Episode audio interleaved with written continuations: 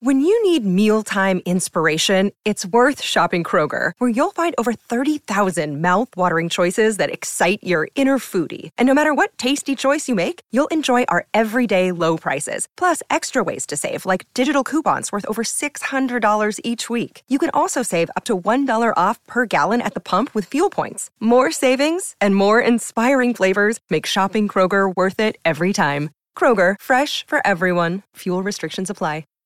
Oh, it's a goal. Who got the assist? Who got the assist?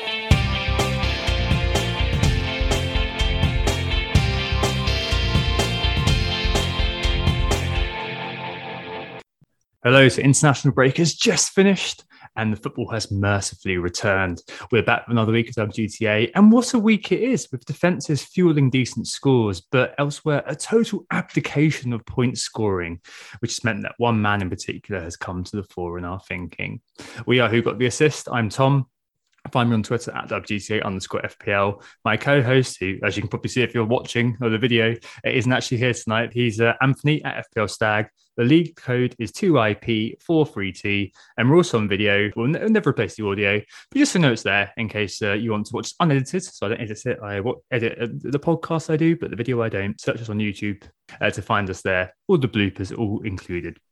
No Anthony tonight, as sadly he is unwell. Uh, but r- we have a really amazing stand-in, and my great friend Karam at Karam Tayser, sitting on the Scoutcast very regularly and just talking about general stuff, mostly actually measuring how tall City players are on Twitter, doing his detective work. Uh, he's very, very kindly agreed to step in tonight. Uh, how are you, my man? Thank you so much for coming on. Hi, everyone. Uh, thanks, Tom, for having me on. Great to have my first appearance on um, Who Got the Assist podcast course, I wish uh, Stag uh, the speedy recovery. And uh, we are ready to crack on uh, some interesting topics ahead of us this game week. Certainly are. Um, so we are recording just at the tail end of Crystal Palace Arsenal, uh, which we'll defer to. So maybe some of the scores and some of the things we speak about may change, but probably not too much. It's only like the last kind of 10, 15 minutes. But today's agenda, it's a slightly different pod, actually, to the one Anthony and I were going to do on the 200 Club. We'll come back to that chat in a couple of weeks. Uh, but instead, this week, it's more of a pivot to a situation with the more expensive asset in the game. So this is a correspondence led look at, you know, simply should we just captain Salah basically all the way up to AFCON um, because he is just so damn good at the moment. Uh, we also chat around the crisis of the premiums if the freemium or the aggressive premium switcheroo strategies still work. And we might also, you know, look at maybe you know, some cut price premiums um, who may be doing the business outside of the key ones who currently are failing a bit, so likes of Son and Vardy. As I mentioned, the game is still ongoing in terms of the Arsenal Crystal Palace game, but I think we can start the game at review, see how they go. Uh, Karam, as the guest, I mean, you're doing pretty well this year in the, in the top 50k. Um, how's the season gone for you, and how's this game week gone for you? Yeah, it's pretty decent season so far. I can't remember a better start to the season than this one um, across the last few years. And I was helped massively by the captaincy returns, which we will talk about, of course, in, in this podcast. But I've got a decent returns, almost 150 points from captaincy. Uh, but so many others have done that. And kind of a couple differentials on the way made, made a huge difference climbing the rankings. So pretty pleased with that. As for the game week, I'm finishing as it seems with the current scores. Ben White is finishing one point unless he gets a header in the last minute, but I will assume it will not happen. So I'm finishing on 63 minus four, so a net of 59 points. My heroes is it's gonna be surely Jamie Vardy. Uh, besides Vardy and Salah captaincy, and no major returns from anyone else in, in the attack. Sarr, Gray, Antonio, Lukaku, done nothing. Uh, clean sheets from TA and Cancelo, pretty delighted with that and Livramento, the hero, coming off the bench one more time. Um, I, I, might start him next game week to one point, but he's coming on for Raphinha, who didn't show up after mm. we spent a lot of energy tracking his flight, but he did not make it finally. It's a classic um, Karam moment. If anyone doesn't follow Karam, do give him a follow at Karam Tayser, because that's the sort of thing he would do um, which I, he literally did do, tracking a, a, a, plane. It looked like it was Raphinha's private jet um, over the Atlantic from Manaus in Brazil. Uh, yeah, unbelievable yeah. dedication.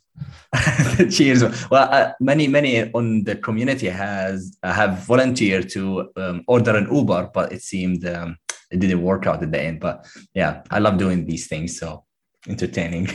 Yeah, cool. And what what transfers did you do this week? Um, this one I've used two transfers, including a minus four. Um, I took out Ronaldo for Lukaku, which didn't work out, and Rudiger for a hit uh, to let in Cancelo. So Okay. both transfers, two points net. That's a win, a W. is, it of two win. transfers, but I'm well set up for the next game week um, when Lukaku faces Norwich. But I have some concerns about Lukaku. So early spoiler. Yeah, no, fair play, fair play. All right, cool. So I um I'm not doing as well as you, but I did do a little better than you this week. So sixty nine, hooray! At minus Decent. four, yeah, uh, t- takes me sixty five. At sixty nine is contingent on the Guaita not conceding again or not getting a yellow card or something. So let's see. But yeah, minus four this week elicited.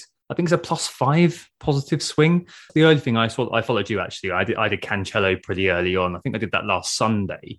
Uh, Mhm. Williams to Cancelo very, very early on. That was really planned. But the Ferran Torres debacle um, broke over the international break. So if listeners remember that I held him since game week four on my wild card, thinking, yeah, you know, Oh, this Burnley game is going to be the one. And when you find out he's got like a minor injury, it's going to keep him out for a few weeks. So I had to make a choice. Um, I was looking at two, looking at Trossard, looking at Saka, and I went for Trossard in the end. Uh, I really fancied that Tr- Trossard pick. We'll speak about that in just a bit. Um, but it was between him and Saka. It fit, fit my rotation sort of plan fairly well because he'll be benched this week and I'll play him more. Um, but he hit the bar, the best player, um, looking at match, match of the day, but it didn't quite pay off. The only kind of thing that's kind of a bit of a silver lining there is that Saka, um, I feel really sorry for him. I love him as a guy, love him as a player, and I was very close to buying him. Now, he went off with a naught, zero pointer uh, this evening, um, off at halftime injured. So it's a minus one swing because the Trossard got a clean sheet point rather than the minus four swing. Oh boy, sweet victory. that's still a win, huh? yeah, it's still a win. Uh, but anyway, um, completely similar to you, Karam, fueled by my defense. I don't think I've seen a game week quite like it. My only return going forward was Mo Salah. Uh, everyone else Yeah. Antonio, Lukaku, Benrahma, Trossard. Um, but at the back, I had clean sheets for Azpilicueta, Christensen, Cancelo, Trent, and also Conor Coady coming off the bench with seven points after scoring. Wow. I don't know if anyone has seen the goal that he hit his knee and went in, like in just a goal mouth scram. Oh, it's just ridiculous, like that is. But you know, this isn't going to last for me. I think every week you guys will get your Livramento clean sheets, and I, this isn't going to happen again. But I'm enjoying it this week, that's for sure. It was a very weird game week. I, I don't think I've ever seen anything like it, where it's just been about the defense so strongly and that Chelsea clean sheet, for example, for so many people, including myself, like there's the Mbeumo chance where he hit the post. So many fine moments in that where basically them having a brilliant goalkeeper and Mendy was the difference between a okay, pretty good week and a poor week for me and so many other people who are on double uh, Chelsea defense. And finally, Anthony, I'm just going to voice over him quickly. Um, so he dumped his freemium this week after a hit.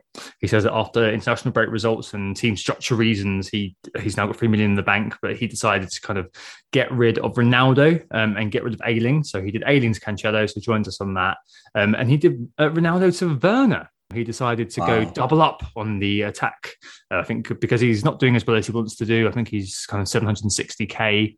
He, you know, was trying to, you know, affect that difference with a differential up front. Werner's like, you know, less percent own, for example, but it's not quite worked this week. Obviously, 57 nets, so 61 minus four, which is an okay score. He also got the, the lucky Coady goal, Livramento, Cancelo, Sanchez clean sheets. Uh, but other than that, not really many returns, um, really. Um, but hey, you know, it took a chance with Werner. And again, we'll come on to that later on. Let's pick up the objectives quickly. Um, I'm not going to speak about Anthony's. I will speak about mine quickly. So we did this at the start of the year just to make sure we've got that sort of thin red line running through everything we do this season. Captaincy was my first objective. Do what Mikel's captaincy algorithm tells us to do every week. I did with Salah, and I'm very glad I did. Um, transfers in 50 situation, take the hit. Well, I had to take a transfer this week, so it wasn't really a 50 situation.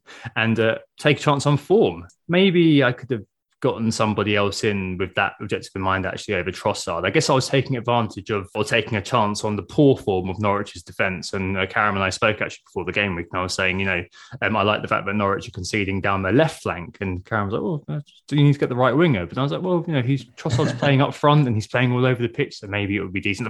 I don't know. It's very ropey reasoning, but perhaps I can kind of give myself a small kind of half mark for that one, as it were.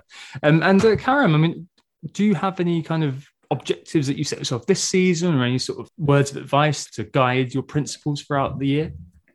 Yeah, I think there are a couple of them which I I would say that I've sticked with them most of the season so far. So um, it seems that the approach I've decided on is is working. And I think the first one is is about the captaincy. I, I think this season I I decided to always captain a premium player versus a, good fixture, unless a decent player playing Norwich. And I've got an example with Mahrez he's not a premium, but he had a decent fixture yeah, yeah. against Norwich, and I, I, got away with it. I must yeah, that was I, that was game week two, wasn't it? When Bruno and Salah both blanked, and you got a goal off the bench, and it was like a huge W. Exactly, exactly. But other than that, I've pretty much captained either Salah or Ronaldo. I think Antonio started the season really in a scary form, and, and I captained him once where he got 11 points times two. But apart from that, I, have always captained Salah or Ronaldo this season. And I think it, it will continue this way. Um, there are some opportunities in the next couple of weeks, like Lukaku next game week and, and all of that. So I'm pretty happy with it, and there is no need to change it. Uh, I think the other one is the subject is quoted from you, Tom, when you launched Operation Target Bournemouth a couple of seasons ago. So I'm, I'm calling it Operation Target Norwich where possible. And uh, the first few game weeks have really rewarded me massively. Um, Liverpool against Norwich, City against Norwich. Um, uh, Gray got an assist from there. So I've always got some points. I remember uh, as it stands, I've got 18 points, my total points this season, just because I targeted players yeah. against Norwich. And that's very decent. And I didn't target them the last couple, which I feel like I, I got away with it uh, with Maupay, Trossard, or so. That really good shouts against against Norwich. But I'm planning to target them next few game weeks with Brentford, uh, Chelsea are facing them next. So it kind of always opens opportunity when when managers are looking elsewhere with dealing with freemium, with dealing with bigger the back. I find these kind of opportunities where I can punt on these players. Well, I'm happy to carry them for one or two more weeks before I move on to the next one. So it's kind of working so far. A great example for this season is basically don't get scared from the bubble. A credit to the to the to the community. The the, the structure, the template has been working really well with Antonio, Salah, and all of them. Um, but when an opportunity arises, grab them, and that's what I did with the injury of Calvert Lewin. Then moved to Bamford, and then Bamford got injured, and I had three million in the bank, and I decided to go for Vardy just just because I can, basically. Uh, I was endorsed also by you. It's like, like follow your gut, do it. And this kind of opportunities. So yeah, uh, I think I think Vardy has been by far the best transfer of the season, maybe in a couple of seasons actually, uh, with 27 points in three game weeks, I believe, made me ahead of the curve. So these kind of opportunities where people don't want this player, but he has decent fixtures, made me think that I should do that more often. And and something you said that opportunities come in with players, especially in midfield or the attack. So yeah, they're quite happy with it. And uh, I, I, felt like I don't mind hits this season. I, I used to be cautious with hits last season, mm. um, but with players with a massive upside, then I decided to take it for for example.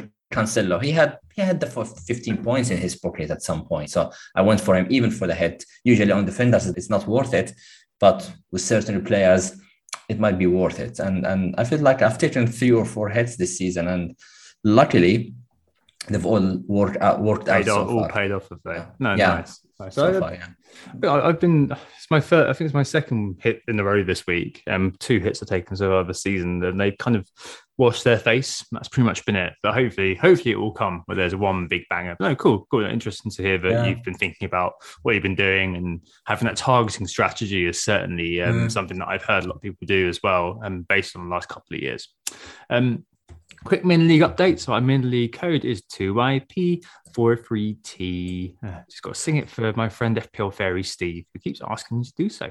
Um, but yeah, no, a, a decent week uh, in the mini league. Um, it's obviously not complete yet, so I can't give you um, kind of, uh, I, I, can't say these are all finalized results. But at the snapshot that I took about 15 minutes ago, that was before uh, Arsenal just equalised, which is good for, on a fan level. A bit annoying on an, on an FPL level, so I lose one point. But anyway, um, the, the first mini league is Ryan Ryan Mackey, 57 points this week week. Um, he brought in Cancelo as well, um, but he did also uh, to finance that uh, Jimenez to Alex. Uh, Adam Armstrong, who didn't play, um, I didn't start at least, so not the best of hits in the world.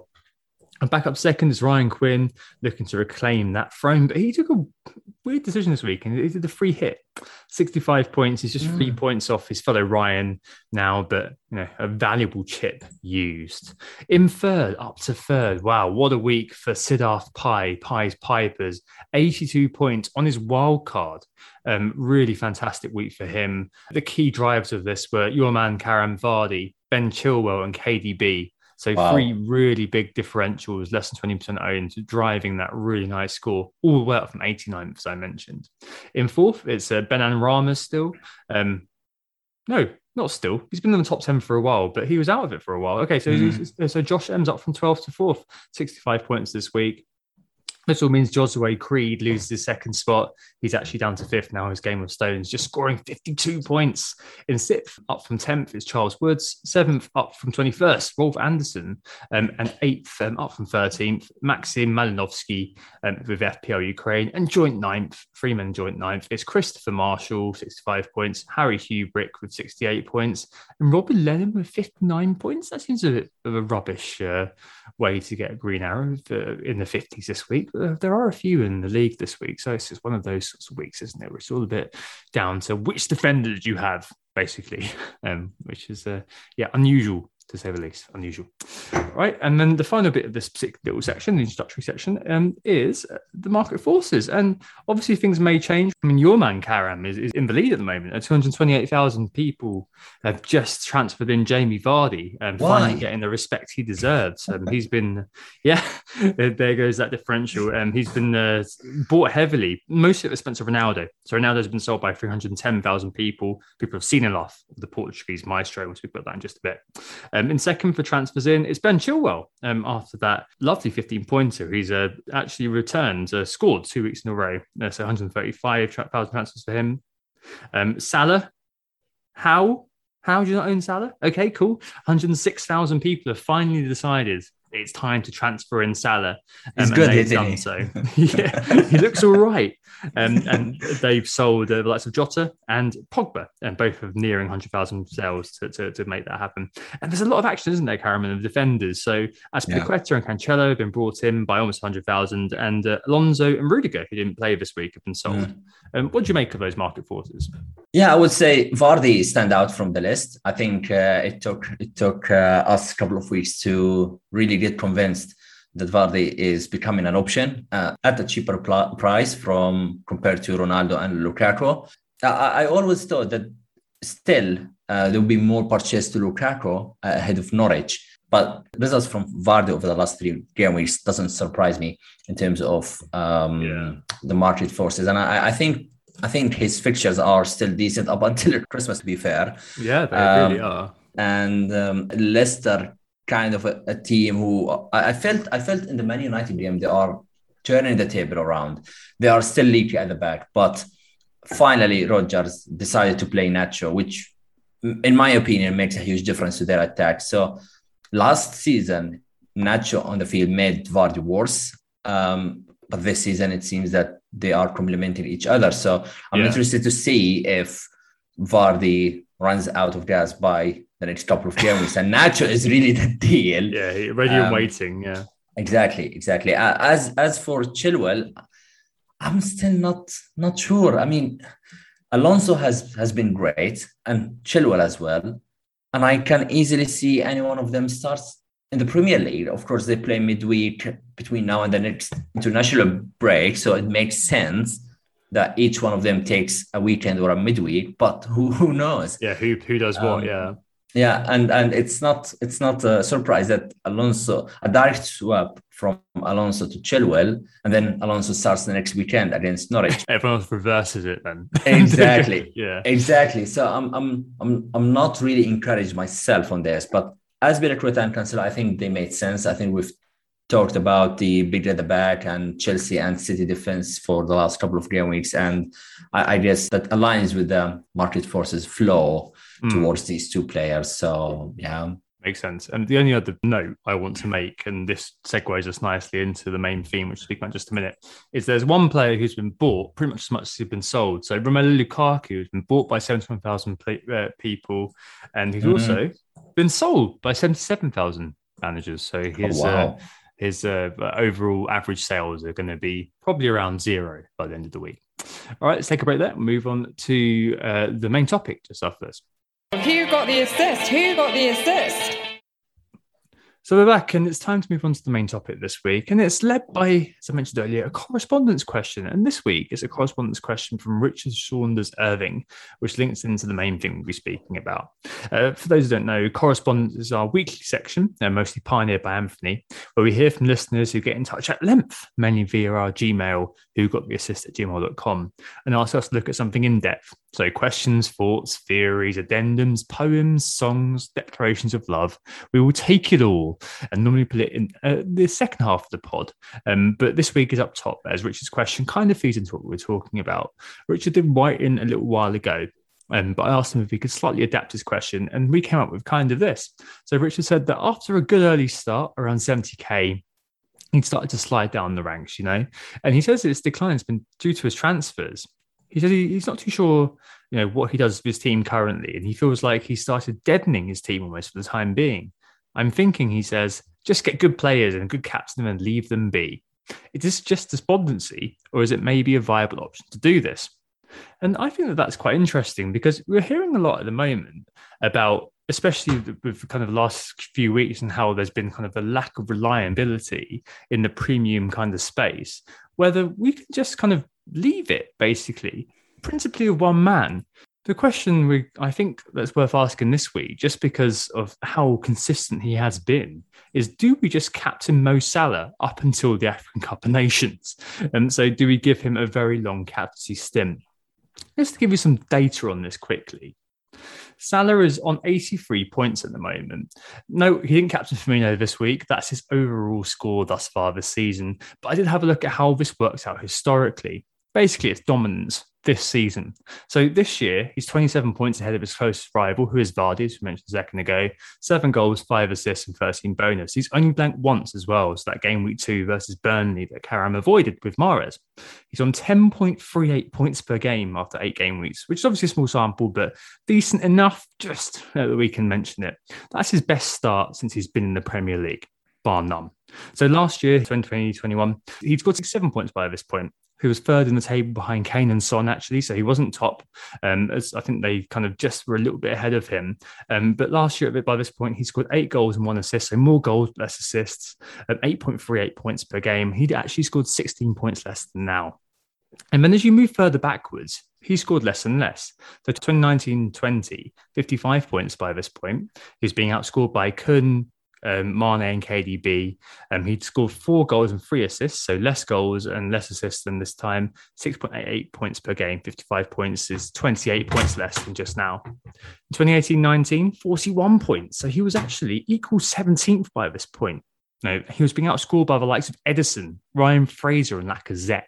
Um, he scored just three goals and two assists, 5.25 points per game, 41 points, which is exactly well, just under half what he's on at the moment. And in that big 303 season, people may be saying, you know what, Tom, surely that season he was doing better than now. No, no, he wasn't. Um, so I haven't got the temporal data cuts in terms of knowing how well other players are doing at this point, but I do know um, that he was on 46 points um, by this time that season. Um, so 37 points behind where he is now. 5.75 points per game. So, yeah, this season, the takeaway is that Mo is on fire. At this rate, another 300 plus is on the line, despite the fact he's been missing a couple of games due to the African Cup of Nations. I mean, Karam, initially, like, what are your thoughts in terms of how Salah has performed this year? Oh, remarkable, right? Uh, the numbers speak for themselves. And to put that into perspective, the likes of the mid-price midfielders, Mahrez, Son last year, those kind of players who average 160, 170 points per season, he's now at 50% of the average of what those players can get the whole season and we just finished less than a quarter of the season. Yeah yeah. That's remarkable and i've naturally speaking i'm not a person who sticks the captaincy every week. I like to use opportunities the fixtures to swap the captaincy but he's not making it any easier. He's he's not allowing us to even think about it. Like the, the hot topic of, of the community this week. Shall we captain him against Man United? Well, Lukaku plays Norwich, like in normal situation. I would never think of that, but you can argue you can do that. United kept only one clean sheet this season. They are at, at the moment all over the place. Um, and Salah is just on fire. So I wouldn't be too surprised if I see Loads a of lot people. of managers have, have done that. Um, To me, it's still hard for next game week, but look at the uh, next game weeks Brighton, West Ham, Arsenal, Southampton, Everton, Wolves. There's no game week where I was saying "Mm, he might not score or return. I think he can score against all of them. The- I think up to game week 18, where we get to ex, um, Boxing Days and and uh, Afcon time in game week 21, that's the time where we might consider taking it off him. Um, however, I feel like this, in a way, it, it brings a lot of consistency in terms of captaincy and one less decision to make every every game week. But it might take away a bit of the fun of Yeah. how to really be a bit maverick to gain some rank.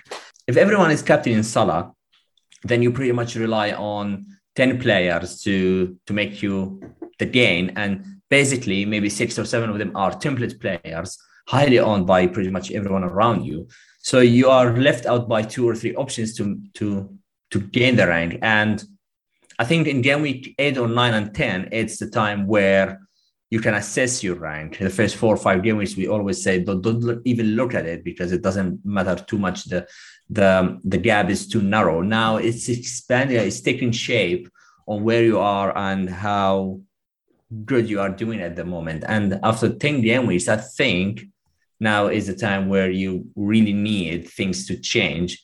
You need for example Yeah, salah yeah. to blank and captain for example kane in game week 12 Yeah, 13 to yeah. make that game. But at the moment it's not easy at all and No, it definitely gives us a hard time to do that yeah. What do you think tom of this? Are, are you are you tempted by just taking the captaincy on on him? Well, as you, as you detailed, the fixtures are more than adequate until game week 21 when he goes to AFCON, basically. I mean, obviously, there's going to be the, the gaps in time, but can I see Klopp resting him for the benefit of Egypt? No, no, not really. Um, and is he the sort of player who plays these sorts of games? I remember, didn't he play Midtjylland last year for in a fixture that was a dead rubber for Liverpool? Just because he wanted to play, like he's he's a bit like a Bruno Fernandes character, where I can't really see the resting happening. Like, are the fixtures good enough at, at first glance? Yes, in this sort of imperious form as well. Like he's basically sort scored the same goal twice, hasn't he? Uh, versus a brilliant Man City defense and versus Yeah. a subpar Watford defense.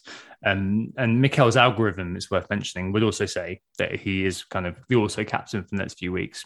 Uh, but you're right. Like if you start to think about the impact on FPL, if you're losing that sort of decision because there's one player who's just so damn good, he's worth captaining. Maybe you would have seen this in the 303 season five years ago as well. It kind of pushes us to think, you know, what sort of things is this going to do to us and our experience as managers of playing fantasy football this well for the foreseeable future at least. Because the captain's obviously super important. Uh, the last few seasons, as you as you see from me captaining who the Mikel tells me to, like it's been a serious Achilles heel for me. And if if basically Mikel's algorithm aligns with the fact that the Salah's the easy captain, like the two things basically mean that you end up with an EO snowball. Not that those people are watching Mikel, but because he's doing so well week after week, only blank once, you get end up with this EO snowball. People are going to captain him no matter what, effectively. So the impacts of that to me, I mean, you mentioned that two or three players in your team become super important. Uh, differentials, you're completely right, become so important in our teams. Like there's we've got a question from FPL Elf later. But what's interesting is that there's only three players who are over 40% owned. Like Salah is so far above all their ownership. And there's this kind of fluidity around the mid price levels too. There's those players coming in and out of our teams, all these 5.5s, you know, the 6.0s. And it's the importance of those kind of star players in live rank that become really important. And the other kind of couple effects I just want to mention here um, are one, I think it's really important to be able to spot opportunities to differentiate. I mean, I maybe I'm obviously confirmation biasing myself, but Trossard didn't do that well this week, yes. But I had an opportunity to make a difference with, Mm. with my team and go for an ultra differential. Trossard's owned by 1%. And he did have Norwich. I know people, you know, late riser, I think as did as well, punted on Maupay. Like those sort of things, those sort of little sort of, if they come off, you're laughing, you really are. And linked to that, there's an importance of spotting good opportunities to sell as well if we're in a differential driven sort of context. So Benrahma could be, now I don't think I will be selling him because he was very good against um, Everton actually, but on a pure numbers game level, he could be a potential example of a player to sell. So he's 36% owned, um, including me, but the next three fixtures aren't amazing. And could he now be a fall guy to a player coming into good fixtures? So if you didn't have Mbeumo yet, could you take out a well-owned player like Benrahma, buy a low-end differential like Mbeumo, and then see your rank rise? I mean, Karam, do you agree with all of that? Like, do you have any yeah. other sort of impacts you think that are going to happen? Yeah, I, I would say so. I mean, uh, the, the fact that we are potentially sticking the captaincy on, on Salah makes us a little bit more maverick. Oh, I, I need to do something a bit more maverick to to to increase my chances of a bigger gain. And uh, it could be it could be beneficial, but it can also fire back if you do really like maverick, not on your own way.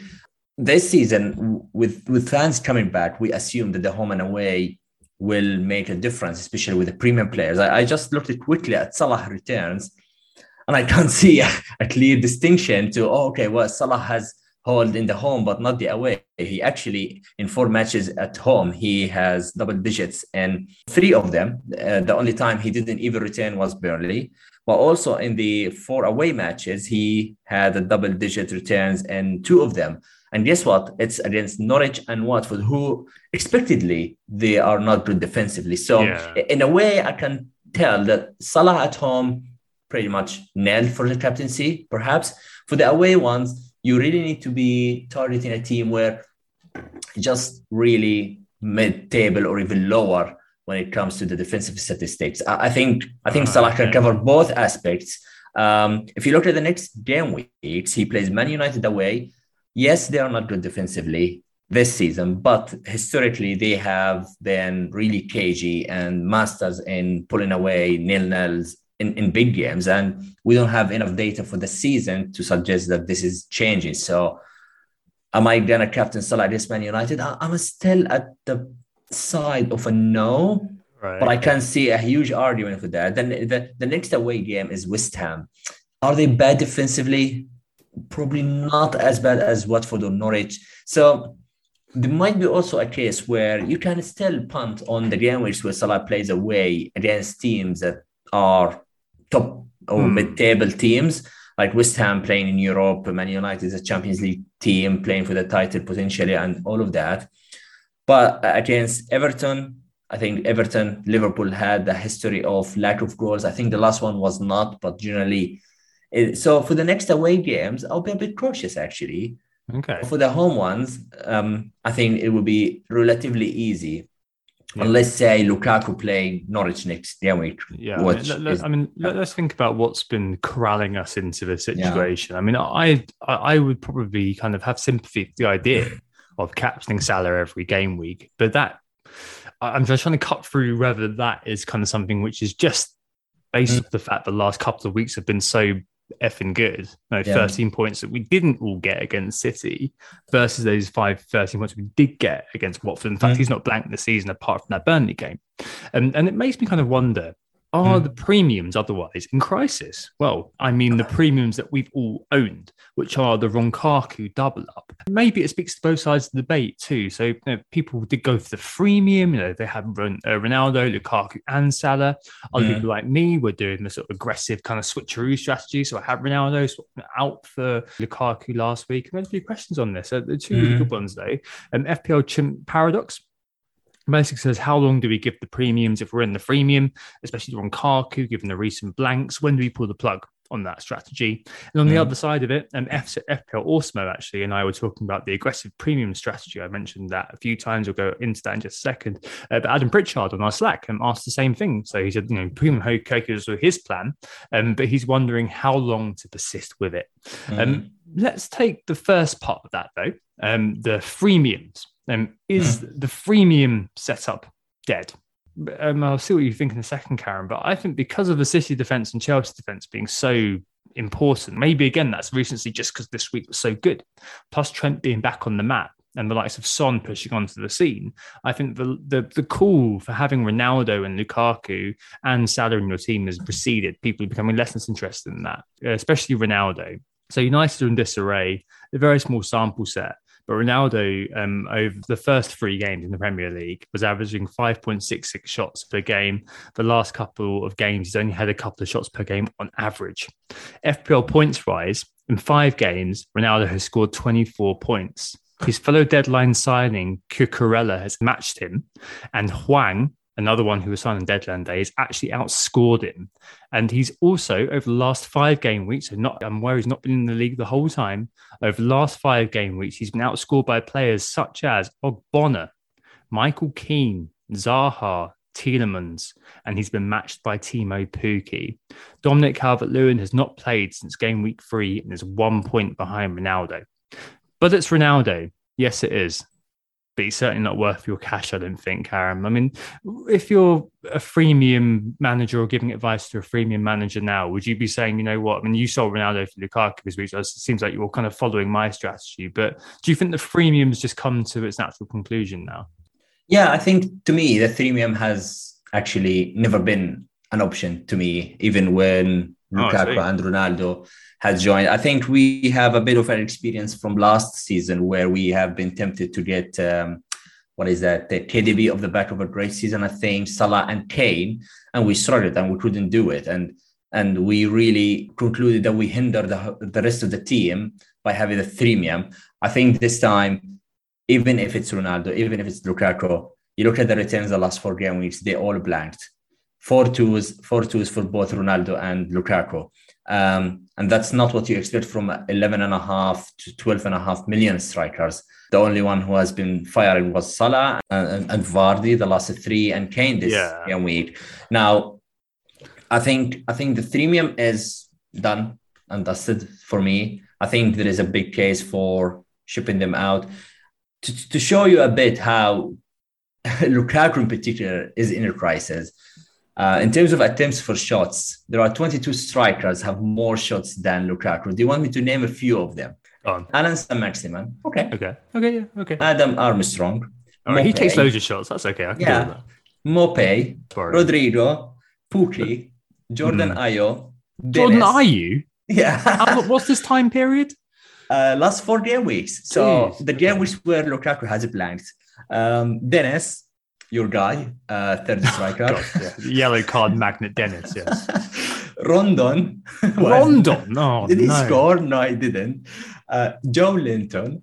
Joe, Joelinton. Yeah, yeah, yeah. had more shots than, than Lukaku the last yeah. four. Okay. Yeah, and a guy who played only 90 minutes this season is Broja. Southampton. Yeah. yeah. all of them had Broja. more than six shots in the last four game weeks, and Lukaku has less than that it's concerning and, and i think it's i don't know if it's something to do with the setup of chelsea to feed the striker we've said or oh, noticed that they are missing mount but mount was back last game week we just don't know the, the only caveat to this i will still buy lukaku if i don't have him just because he okay. plays norwich you and i think this is i would definitely i would um, for the next three, I would still buy him. I wouldn't buy him along with Ronaldo. I think Ronaldo is a sell. Um, hmm. I don't know if there is something that is called two and a half premiums, if you consider the 10 million midfielders or strikers. But I like I like the setup having Son or Vardy. Um, depends on how you define. Yeah, I mean, I'll hold that hold that thought for a moment. I think because we'll come yeah. on to that in just a sec. But this yeah. aggressive, the aggressive sort of premium thing where we're both at at the moment, mm-hmm. like that's something which people have been looking at a fair bit. Yeah. Um, and obviously, you know, we both sold Ronaldo either last week or the week before. Mm. This week's got Liverpool. Next week it's got Tottenham. Game week eleven, Man City.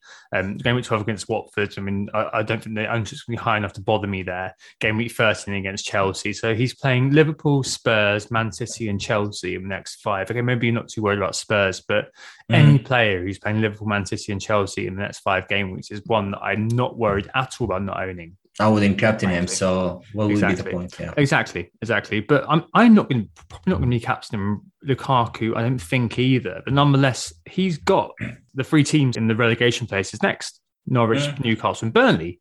So yeah. if there's any time for him to turn around it's the data. Time. Yeah. It's this team. And then his fixtures stiffen as you get to game week 12. But then Kane has got Leeds, Burnley, uh, Brentford, and Norwich. So you can do the swap. And then in game week 16, Man United's fixtures get better. So you can Yeah. get Ronaldo back in for Norwich, Brentford, Bri- Brighton, Newcastle, Burnley, and Wolves, etc., etc. Of course, you could be buying Son instead of Kane, and you could be buying Bruno instead of Ronaldo. I'm actually minded to Mm. look at Bruno more.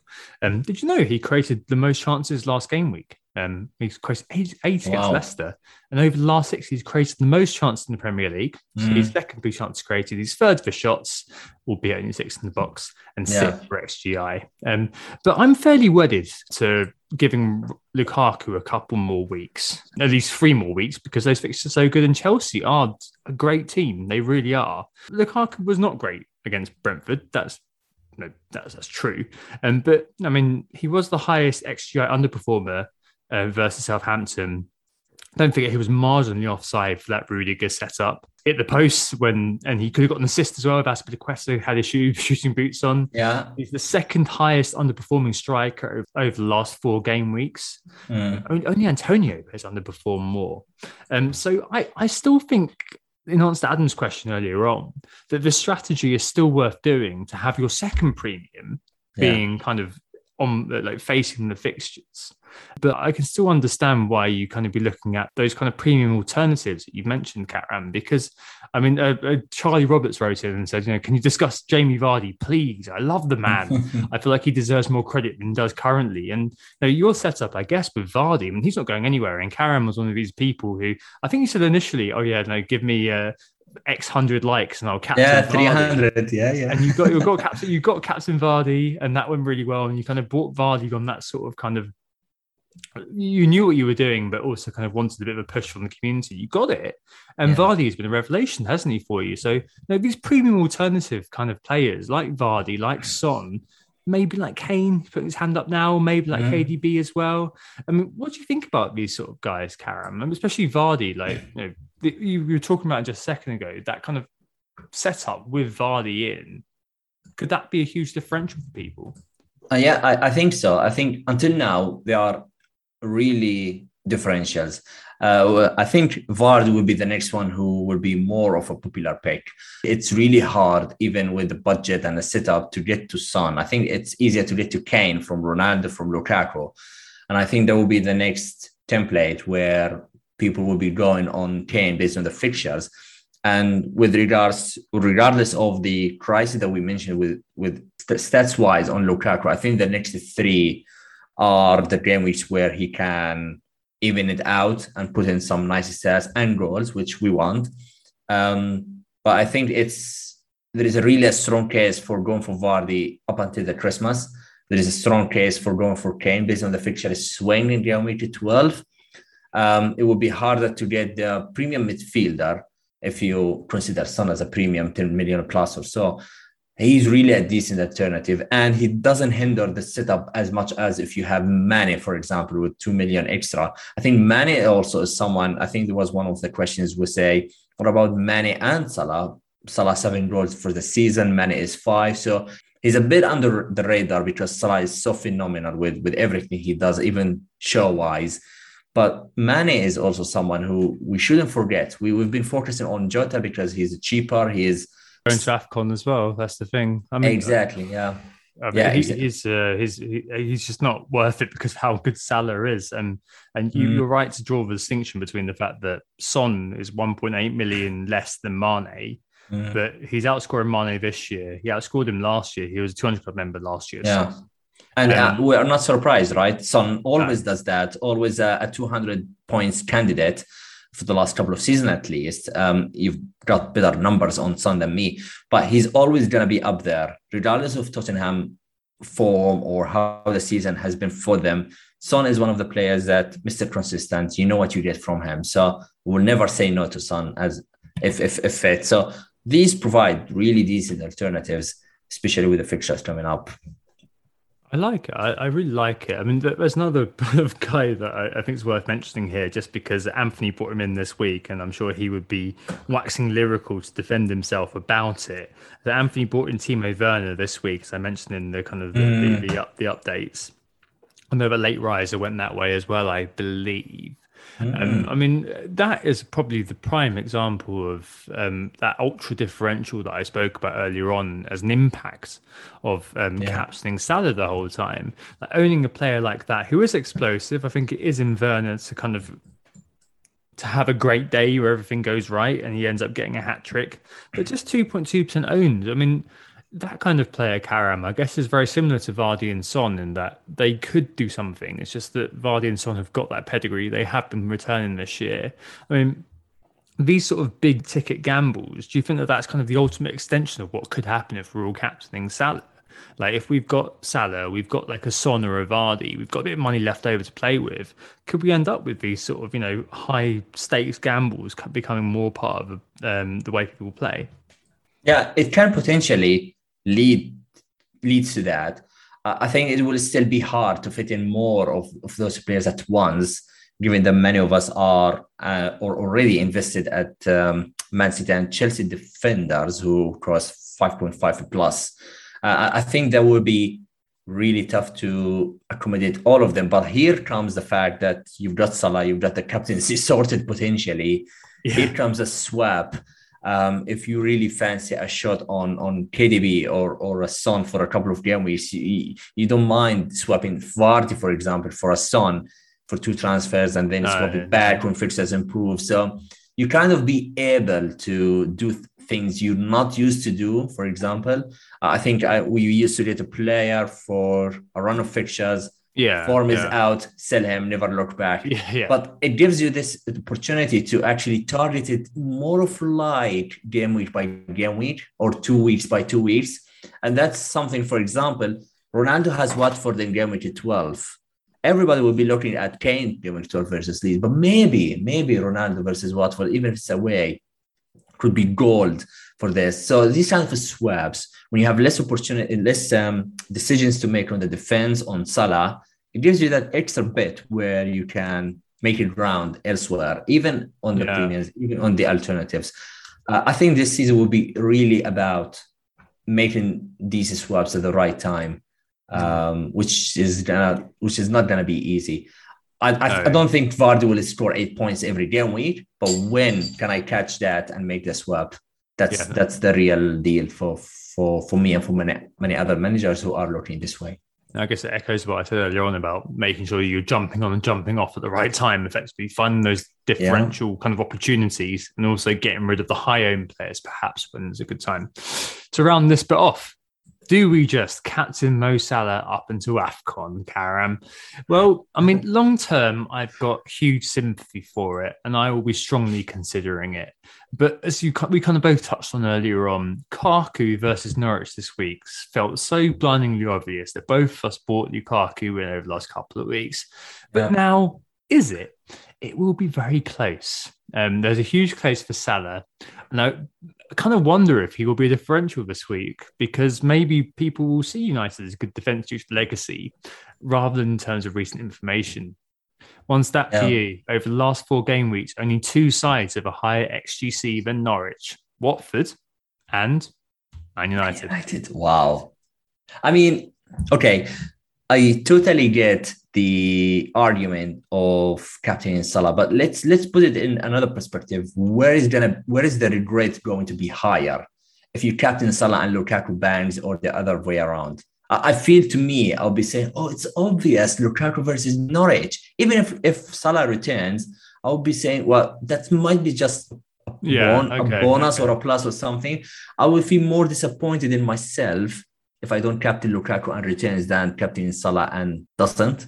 I think part of it is going to be psychology. I think for the rest of the game weeks, uh, there is a big case for it. And I agree with that. Maybe for the next game week, it will be still.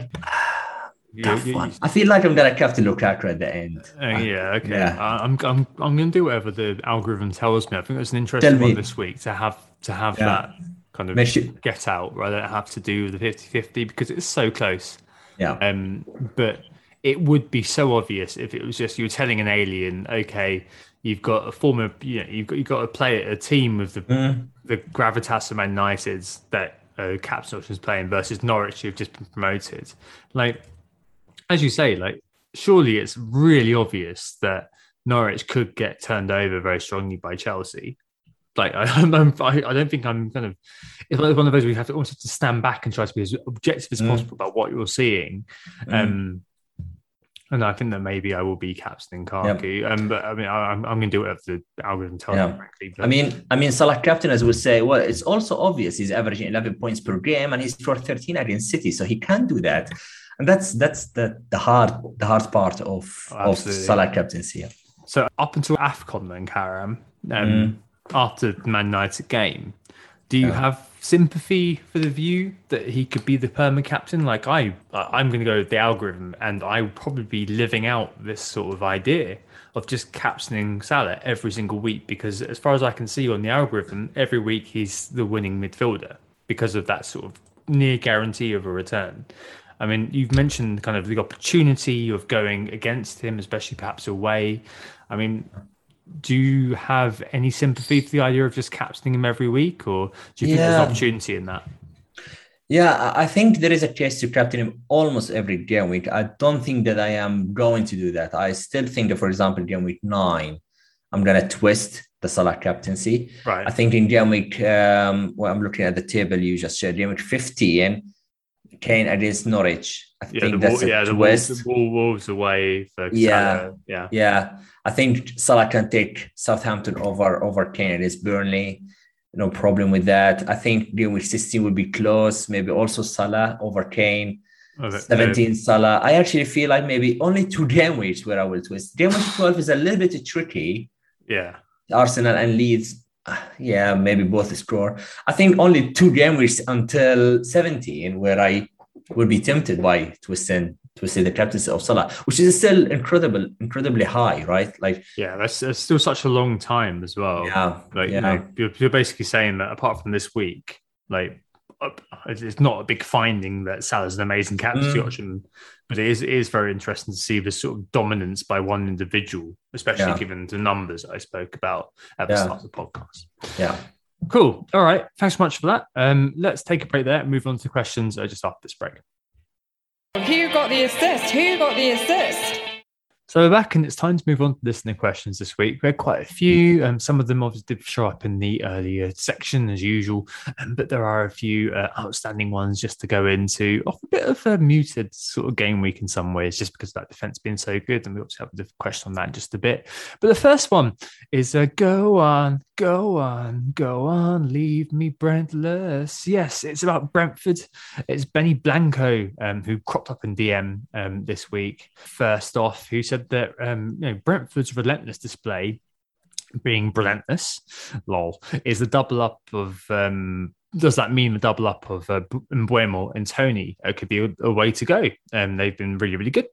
And he asks as well if you can only pick one, who is better option? Uh, FPL Reaper the same question: um, Is the double up too much? And the season keepers say is Mbeumo himself due to shoot up to the top of watch lists when those woodwork batterings start to convert into goals.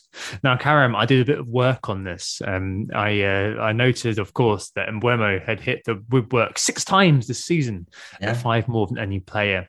Um, loads are actually on one. So he's got six. Everyone else got one. He's Wow. quite the specialist. Do you think that any player over the last 10 seasons has hit the woodwork as many times as he has after game week eight?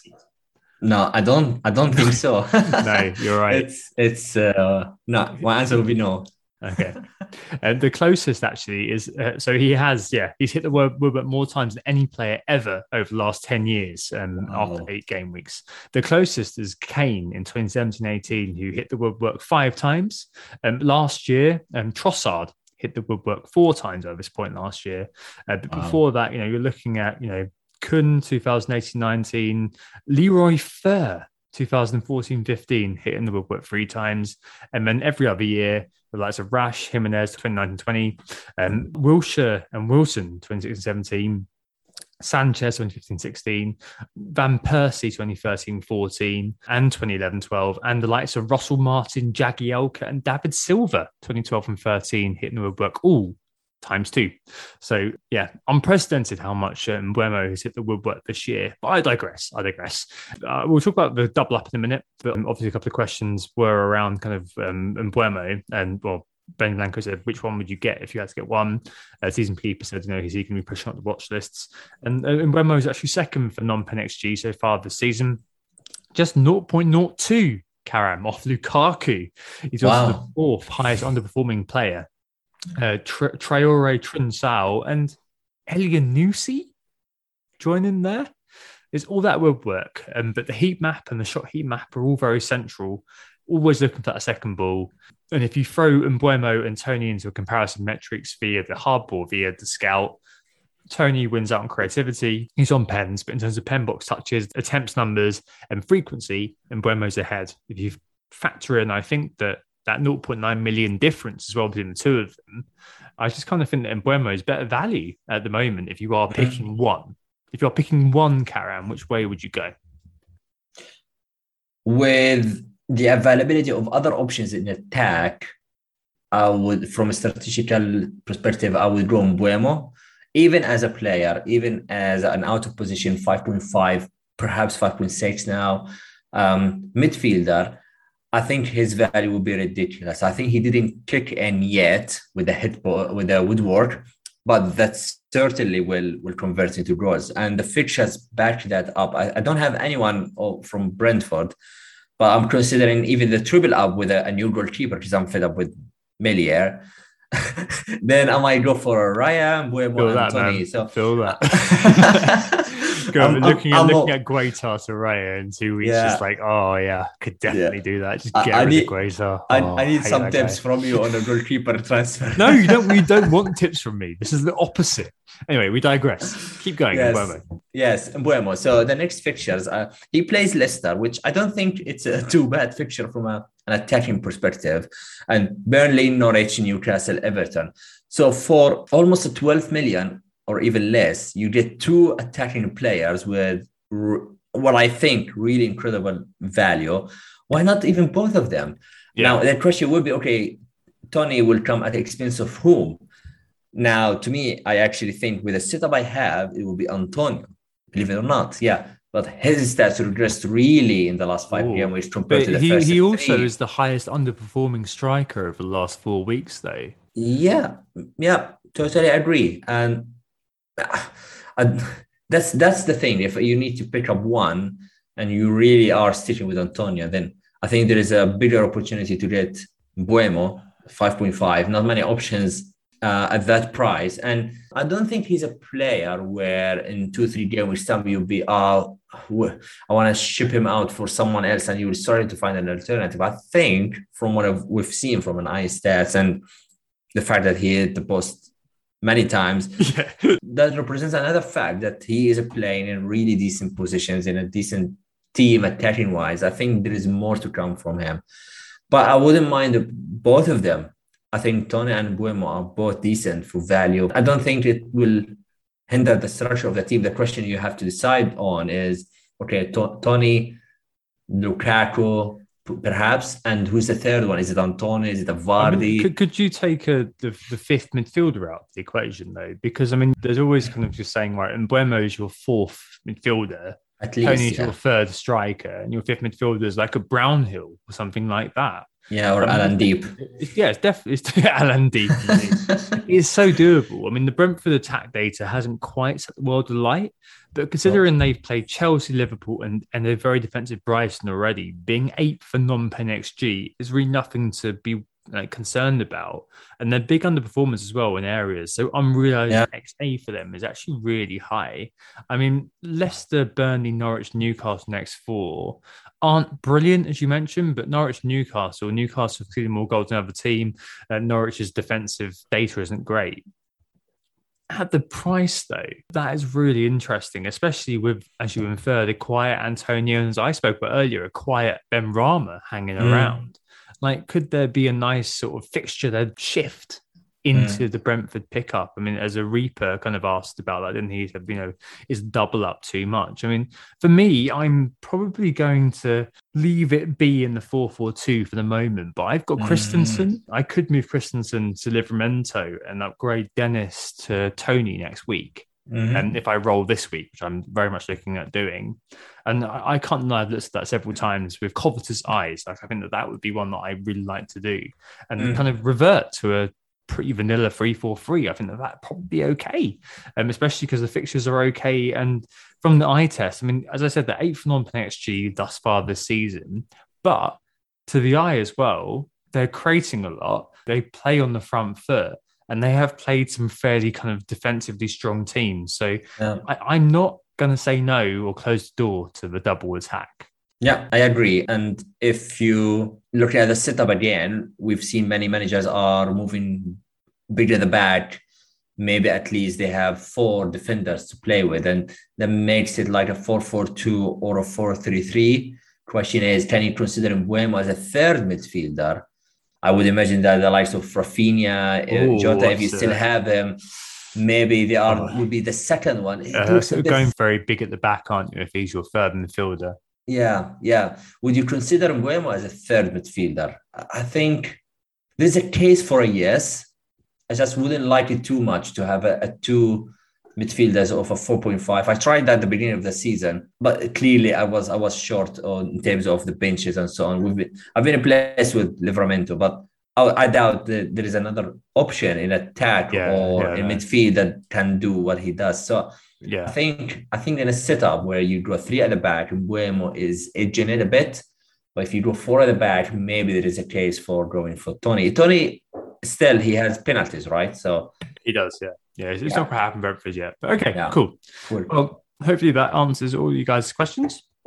Move on to the next one, which is a temp break. Um, so FPL Elf is wondering whether now is the time to shoot for the moon with differentials. He's wondering if there's any better time to attack the template than now. Um, he points out that amongst midfielders and forwards, you've got, as I mentioned earlier, three players above 40% owned, so Salah, Antonio, and Ronaldo. Um, and then you've got Benrahma and Lukaku and 36% each. And then you go all the way down to Bruno 24. And then it's all sort of an even playing field. He says that up until now, all but Salah have returned peanuts uh, mm. in the last three game weeks at least. So he says it is now the great opportunity to climb the ranks and reap the rewards from players on the 20% owned? Or could it be a fast track, he says, to Red Arrows? I think this touches on what you were saying earlier about Vardy, you know, 17.7% owned and the second highest scorer. You've got Son as well down there, even down to the discussion of Mbeumo a second ago, where we you know, said all this about him. He's just 2.9% owned. So maybe an FPL friendly, the FPL community that is friendly own, um, but the masses haven't quite jumped on yet. I mean, I think overall, I think uh, is it the time to punt like mad? I think we're quite bunched up. And I mentioned this mm. earlier on in that spotting the, those opportunities to jump on a player. Obviously, didn't work out with me this week with Trossard, but jumping on a, a situation like that where you can get that kind of immediate explosion and also jumping off players at the right time, like of mm. Benrahma, like of Antonio, they become so important now, especially if, as we spoke about earlier on, Salah becomes the captain, do not jaws. I mean, Anthony, as I said earlier, during the lights of late riser on that Werner train. I mean, what do you think about kind of making those big punts against template, Karam? We kind of touched on this already, but anything you'd add on that?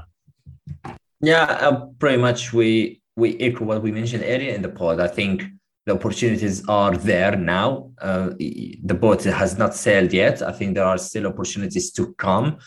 There's some opportunity with the likes of Vardy, for example. I keep mentioning it. I promise I won't. Uh, but he's someone who has kicked in three game weeks ago. I think yeah. I think you have to find a bit of a balance. Depends on how maverick you are or how brave you are. You have to find a balance between keeping some of those template players. They are a template players for a reason, right? Antonio yeah, always has the ability to deliver. So for, you can't go without I would say Lukaku, Antonio, Salah, for example, all of them out. No, I, I, I think that's a bit too much. But find the right balance. Don't have too many punt players in, in, in, your team. Might be might be the way to go. I like I like the opportunities that's coming up. I think there will be a, na- a natural shift with Kane in Geometry 12. How, how, how much he is uh, the like five five five yeah, percent something no, like no, that. No, near twenty percent. That's for sure. No, yeah. So Kane, Son would be would be players that people will look at at the expense of whom? Maybe Lukaku, maybe Ronaldo. So over the time there will be there will be natural shift. Okay. Well, I think this links nicely into the City midfielder angst. Oh, Um, so FPL Richard and FPL Banger both asked about City mids. So Rich went with Mahrez, uh, a one week plan, Oh, whereas the. Banger asks if we should just skip the City midfield altogether and go for the likes of Son instead. So I, I've been burnt by this. I um, had Varane, obviously, and I was hoping that he would play tapped out this week. Um, but I'd, I'd have probably gone for Foden if I could have afforded it. Mm. I told Hindu Monkey actually, Karam, to buy Bernardo Silva. He ignored me. did you? Oh he ignored me, and um, he What- now what a like shame. fool. He's in the mud. He's in the mud. Uh, I, I didn't know a couple of people also punted on Gundogan. Um, Grealish is the highest owned, but I, I guess you know what you're getting into the City midfielders, right? I mean, they've got Yeah. 11 different goal scorers so far this season. Yeah. And in a 5 0 win, you're just as likely to get an assist as you are a brace. So I Hmm. just wonder if it's worth dispensing with lineup jitters, you know, around 11.55 on Saturday afternoon and just think, nah, it's over. I'm done. I'm happy with Cancelo. I mean, what, I mean, you're you're a big City fan for those who don't know. I mean, what's your view on the City mids? I mean, is it even worth going there if you're not going to shell out for De Bruyne? It's tough. I mean, last week before the um, what was the game? Burnley game. The the customary the, the, the what should have been a customary five 0 win that didn't happen. I was a strong advocate for Torres as people listened to the uh, to the Scoutcast last year week before we hear about the news. I was really tempted to do Sarr to Torres myself, and then when we hear the news, I was like, oh, I'm jealous. I can't switch to to Mahrez because of the funds. And i can't do that without a minimum of minus eight. And i didn't do that and i got away with it. I mean at this situation if you didn't buy any of them i don't think that you're gonna buy now. I think i think the the strong run is three game weeks. You buy now for brighton crystal palace. After the champions league games you already kind of gonna miss the, the roulette it, will hit you in one of the two so it, Yeah. you might end up with that page zero out of two or one out of two instead of two out of three which is acceptable and then you will look at somewhere else with man united away maybe everton home is, is a good fixture but will you keep him before that i, I think with the other players that we discussed like a Son like uh, um, the other strikers that i think if you have one of them I would keep. They are they are kind of don't buy, don't sell at the moment.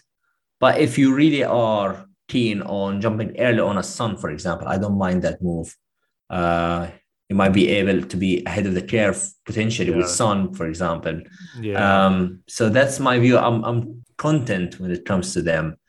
Um, but if you have a plan, if you are determined to draw Mahrez to Mount in game week nine, then just do it. I think it's a decent fixture. Coming back to the original question, I think I think I will hold for one more.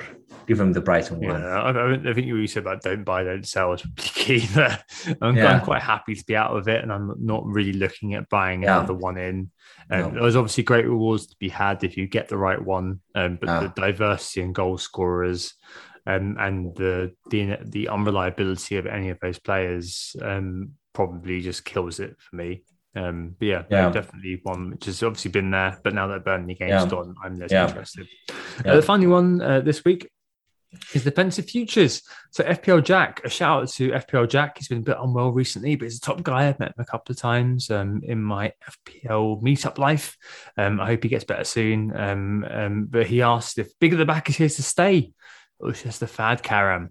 And uh, FPL Bean Counter um, asks a question along the same lines, saying that because obviously this week the Chelsea and City heavy defense is all the rage, but there was some heavy rotation. Um, and presumably Chelsea, uh, Rudiger not playing, for example. Could there be some value defenders later on the line that will catch our eye? What do you think about this? Really, from the beginning, I mean, do you think Big of the Back is just a bit of a fad at the moment, or do you think that it's here to stay? Yeah, I think I think it's real. I think it's a thing now. Uh, if you look at the top points scorers so far from the defenders, they are from City, Liverpool, and Chelsea, and you find the mix uh, Duffy, Pinnock, and Jansson. But apart from that, they are really players from three teams, pretty much, right? Looking at City defense stats, they are scary. They don't allow shots. You, you don't come inside the box. You just too good at the back. Um, so I think the investment in them is never too late. Just to link with the previous question, I think this the attack I would I'll be content, but it's never too late to invest in the defense. Same goes for Chelsea, although as as as um, I read last last uh, night, their defensive stats were not good enough, but they sort of get away with these clean sheets. But I hope these kind of things improve with Yeah, a couple yeah. of fixtures coming up. I think I think you can grow three players plus Trent. So there's a case for four players, double City Yeah, or Chelsea it and Trent. is, yeah. That's, You look that's, at the- that's what I've got. Yeah, I've got um, Yeah. Christensen, Azpilicueta, Cancelo, and Trent. Uh, Obviously, Christensen's five, so it's a bit different. But yeah, no, I'm along those lines. Yeah, I, I think otherwise, I don't have that setup. I, have White as uh, Ben White as um, kind of an enabler. I have a City coverage. I have a Trent, and I have Ben White rotating with. No, I wouldn't. Which Williams is not. He's not playing. But yeah, uh, Livramento. That's the one. So if I'm gonna bring another one, it, I would probably try and stretch to them. But if the setup does not permit, then there might be a few options where with good fixtures that really can come in. I think I think someone is a bit over uh, under the radar is Chalobah of, of Chelsea at five million. He's getting decent minutes. Um, at, at five million, he's a type Oh, of player you can digest. yeah, I wish I wish it didn't exist. Because I'm a Christensen Yeah. owner, so it's exactly the same sort of level. so Christensen's uh, uh, seems to have uh, signed a contract recently, so I'm hoping that he's kind of higher up the pecking order. Yeah, yeah. Um, I mean, what do you think of the budget defenders, like the less than five million? Are you still on keen on the likes of uh, Wolves defenders? You've got Crowley, for example. Oh, Is de- he? definitely not? Definitely not. I mean, Mm. I, I think that um, in in in answer to the first question, I think big at the back, as you said earlier. Uh, I mean, uh, usually I think it's a thing now. I think for the next three weeks, I think uh, Jack originally answered that question. Um, Mm. I'd say it's a fad in some senses, but for the next three weeks, it's definitely there. And Mm. that's just because having a assist defender for three easy looking games, uh, Brighton, Palace, and United, that they're all looking easy at the moment. Like United's not looking great. And then Chelsea defender for three easy looking games, in Norwich, Newcastle, and Burnley owning one of them or two of them, three of them looks pretty logical.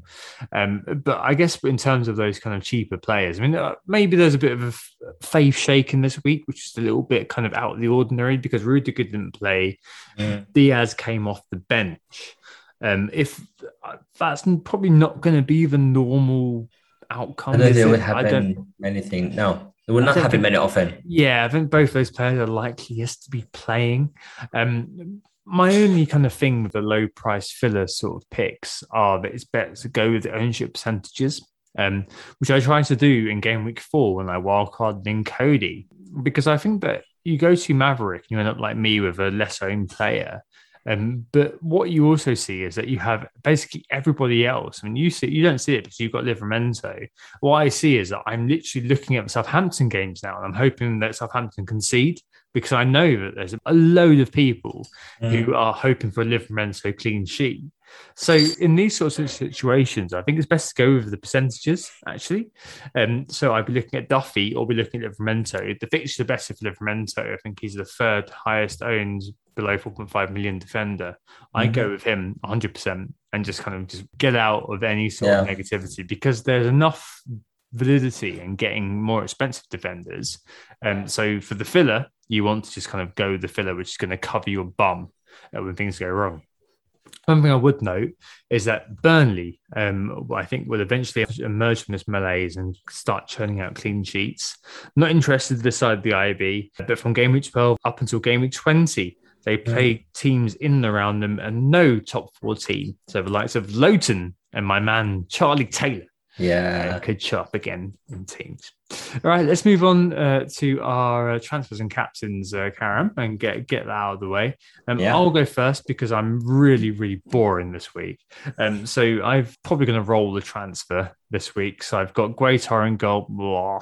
I'll give him one more week because he's playing Newcastle at home. If they concede in the To last minute again, Karam, I'm going to one actually rage. No, I'm kidding.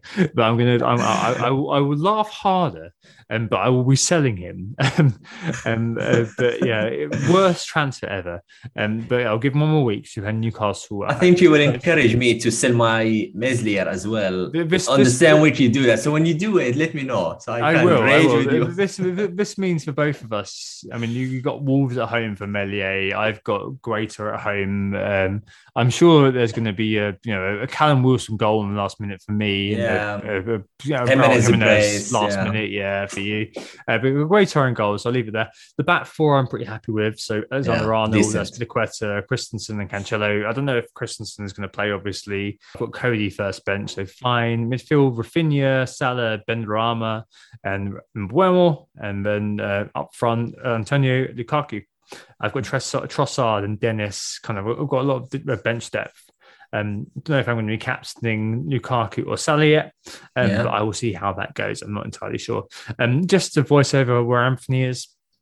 Anthony is uh, said to me that he's uh, perhaps going to be moving on. Uh, he's got Mm. three million in the bank now, um, so he's got a lot that he can play with. Um, he said he might um, move on Sanchez um, and go up to Ederson, or he might move on Benrahma. Uh, but he's in the 4 3 3, um, still a, a, a kind of a relic of um, his freemium times. We've got Sanchez in goal, Cancelo, Coady, White, and Livramento at the back. Hmm, but it's not as good as a. No, it's okay. Uh, Saka, hmm, okay, that's a bit of a problem. Uh, he's got a captain, the bus captain on Salah um, and uh, Rafinha. Up front, he's got the double up, Lukaku and Werner. And he's got Antonio. He's also got Rudiger on the bench. And if he's fit, obviously, he comes in and things look a, bit, a lot better. Um, but I'm actually a little bit worried about him having Lukaku and Werner. I'm pretty sure that that's the sort of kind of double up, which could, on a week where everything goes well, end up with him having a 90 plus week. Um, let's see. And finally, Karam, uh, where are you? Yeah, I'm going with Meslier in goal, Cancelo, TA, and I actually swapped. If you are watching the video, I have White in the 11, but I swapped him for Livramento. So it's going to be Livramento in back three. Salah is there, Rafinha is there, and I'm gonna get Mbeumo not next week, the week after, after Leicester, and it's a last show between Salah and Gray, who are facing each other. I definitely know that the game will end nil nil, but we'll try my best. So I'll keep them for one more week, see who does does well, and ship the other. Have you not like thought about having Sarr on the bench and then playing Livramento and Uh, White and playing a 4 3 3? yeah, I considered this bit uh, for for for a few minutes, but um, I didn't like the Arsenal defense this this night uh, against Palace, and Nope. I think No, Villa, that's, that's the thing, isn't it? yeah, yeah. We thought that okay, they are decent now. They're comparatively keep uh, tons of clean sheets, but uh, t- tonight was a bit different. So I think Villa ha- have more capability to score against Arsenal. So I think I will Yeah, I will live yeah. with White on the bench and start Livramento. I think both teams can score. I think what has it changed? Watford did not change has been really bad against, but it's against Liverpool. But Sarr has been moved to the number nine and he hit the post. So maybe he will be an out of position for the new formation with Ranieri. Yeah, and maybe. it's not a, maybe, yeah, maybe not, but maybe. And I don't think Everton is a team that can like say, okay, that's a two pointer. I, I fancy this game to be a bit high scoring. And also Rosford Gray, he's been playing all around. I don't know what's his really position. Is it a wing? Is it central? He's all over the pitch, which is good and bad. it's not working out yet. So I'm giving both of them a chance. Um, I would feel gutted if one of them scores and the other one is on the bench, uh, and he's on the bench and the other one blank. okay. So I'll just play I- both. Yeah, I, I, yeah, I'd rather, I'd rather Ben, uh, ben White bench in that situation. Yeah, boring, exactly. but he's centre back. Coming, no, it's very unlikely. in, isn't it? Yeah, exactly, exactly. And lastly, uh, Antonio, Lukaku, and Vardy. Lukaku captain. I don't think I will change it unless we hear something like it's a perfect. You you know what? What worries me about Lukaku? If Yeah. he plays, if he plays the Champions League, this is a perfect game week to bench him, and he might come on for a pointer. But So, I, I, I, I think they need, they need, they, he needs a goal. I'm He needs sure a goal, Know that, yeah. Okay. yeah, I think, I think so. yeah, All right. Well, I think that's your lot this week. Um, thanks for listening. We will hook up assist. Uh, can you please give us a five star review, like what we heard, um, on Yeah. whatever podcast you're listening to, podcast website listening to, that is. Um, YouTube. You can find us on there. If you are the kind of person who does like to watch rather than listen, um, there are probably a few more mistakes. It'll be less finessed um, than the, uh, uh, the, the sound file, but there you go. Uh, correspondence um, in Anthony's absence. Um, that is who got assist at gmail.com. Anything you want to add, any kind of question you want us to debate at length, or indeed any question that you just think, well, I want to have my time um, of these guys' attention, just do it. The lead code is 2IP 43T. And thanks very much, Karam, for coming on. Absolute lifesaver and Anthony's uh, sudden absence. But yeah, um, I really enjoyed podding with you. Um, I'm glad to speak to you in person. Um, last time we spoke was on the Scoutcast, probably about two years ago. Great to have you on, man. Yeah, I'm pleased to be on. Thanks for having me. And uh, well, hopefully next week, Seth will be ready to come back. Uh, Thanks, man. Thanks for coming on. Cheers. Well, either way, we hope this to think about whether you should captain Salah for the next few weeks. We'll be back next week. Thanks very much for listening. We'll speak to you very, very soon. Goodbye. Bye. Oh, it's a goal. Who got the assist? Who got the assist?